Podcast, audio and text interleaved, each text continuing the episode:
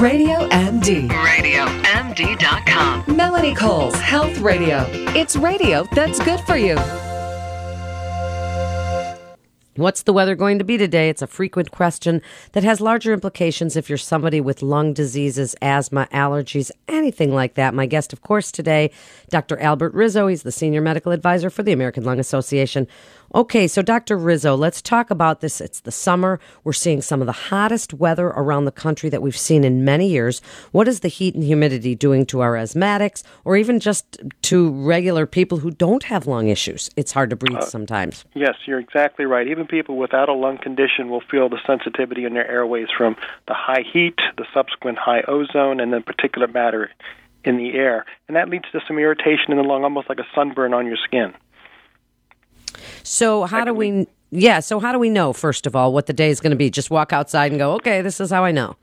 Sometimes it's on your news in the morning, your newspaper, and then there are websites, air.gov, and also State of the Air, which is an app that the American Lung Association puts out. Yeah, and so you and I were talking for a minute off the air, and airnow.gov, you can just look at your forecast for today, and it'll tell you the the what what the air quality is like where you live. Right. Why is that important to know in advance?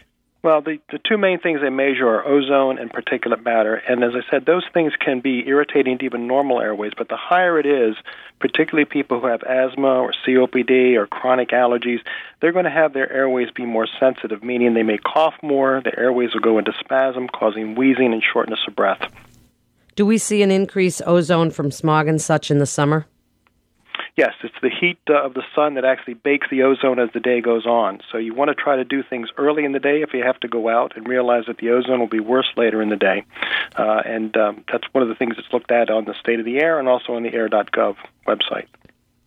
So, what about with air conditioning? How does that affect our lungs? If we're going back and forth from the outside, you're playing with your kids or something, and you've got COPD, and you come inside to the air conditioning, is that playing havoc or is that good for you? Well, it can. The changes can always do that, but the main thing to do if you have a lung condition already is to make sure you're on your maintenance medications and to realize that you also have your rescue medication, which can help you during those transitions where you feel a little tighter.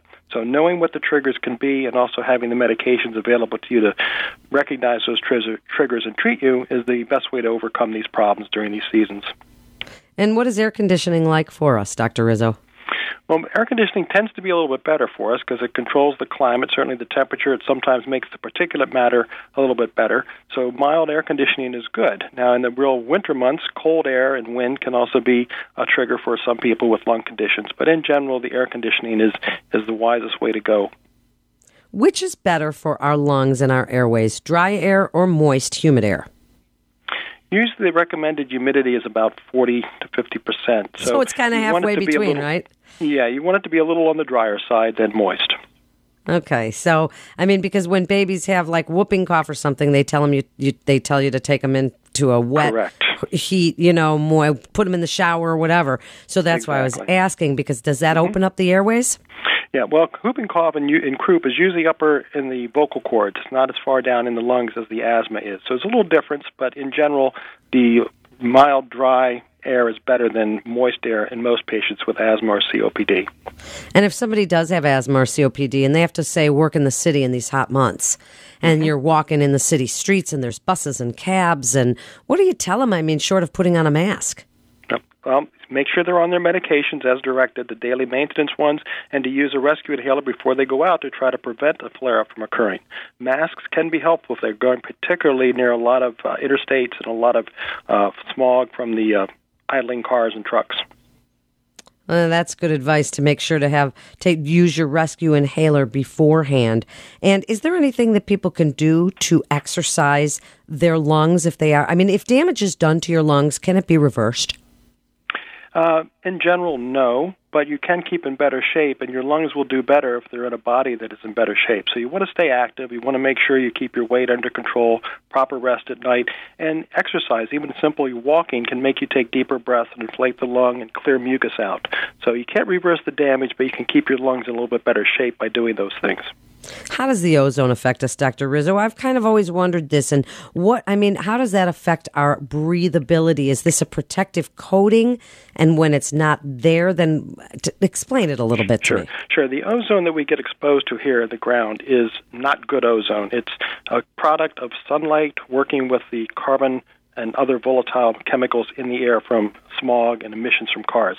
That combination, ozone, is an irritating chemical that when we breathe it in, really burns the airways, very similar to a sunburn that we have on our skin.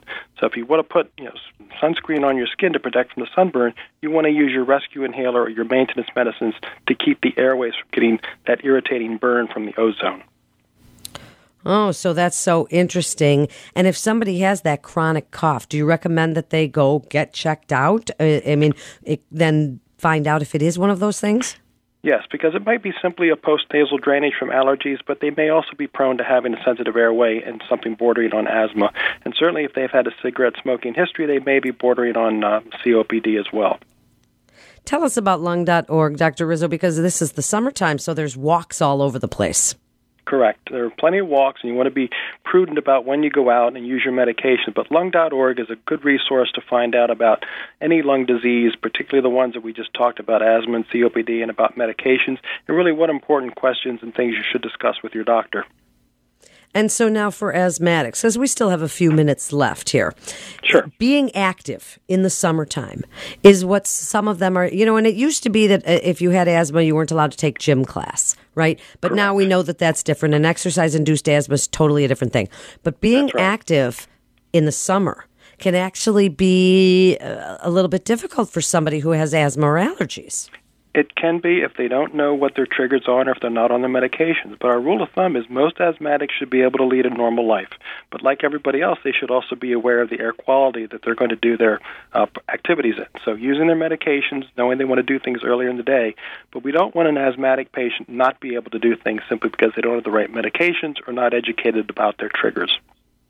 So even if they know their triggers and they're out running around in the heat, they should still be uh, mm, okay to do those kinds of things. There's no restrictions that not no Yes, because- restrictions. I know what you know. And they should start to notice if they need to stop what they're doing and go into an air conditioned environment. So most asthmatics should be educated to that and look for signs and symptoms of when they just have to stop doing all the strenuous activity outdoors. Yeah, it's so important. And swimming is a great one too, isn't it? Because Yes. you know it keeps you cool kind of while you're doing it. That's correct. What about air filters? What do you think of those? Air filters can work. There's a lot of difference in cost among air filters, so I often caution my patients not to invest a whole lot into something unless they're really sure that they, they really need to filter their air. Uh, most of the time, the getting the uh, quality of your air in your home by getting rid of moisture, getting rid of mold, knowing what triggers are as far as cat dander, dog dander, is often better than relying just on the filter. But the filter can play a role. Such important information, Dr. Rizzo. And what was the app you mentioned? Well, the app is uh, State of the Air. It can be find on an iPhone app, and the website is lung.org. Lung.org, the American Lung Association's website, is chock full of really good information. You can find information on there about all kinds of lung issues and walks in your area and just really ways to get involved. And remember, as Dr. Rizzo said, check the ozone layer, check the check the air quality in your area. You can go to airnow.gov or the state of the air app on your phones and see what it's like. Make sure you use your rescue inhaler and keep it with you and know your triggers. That seems to be the most important message. Know what your triggers are. Watch the air quality. If you have to be indoors with air conditioner, that certainly can be better for you. But, you know, just keep track of your loved ones and you can still have a great time in the summer. This is Melanie Cole. And if you missed any of the great information we're giving, you can listen anytime on demand or on the go at radiomd.com, iHeartRadio, iTunes, the free TuneIn radio app, wherever apps are, you can hear Radio MD. Thanks so much for listening and stay well.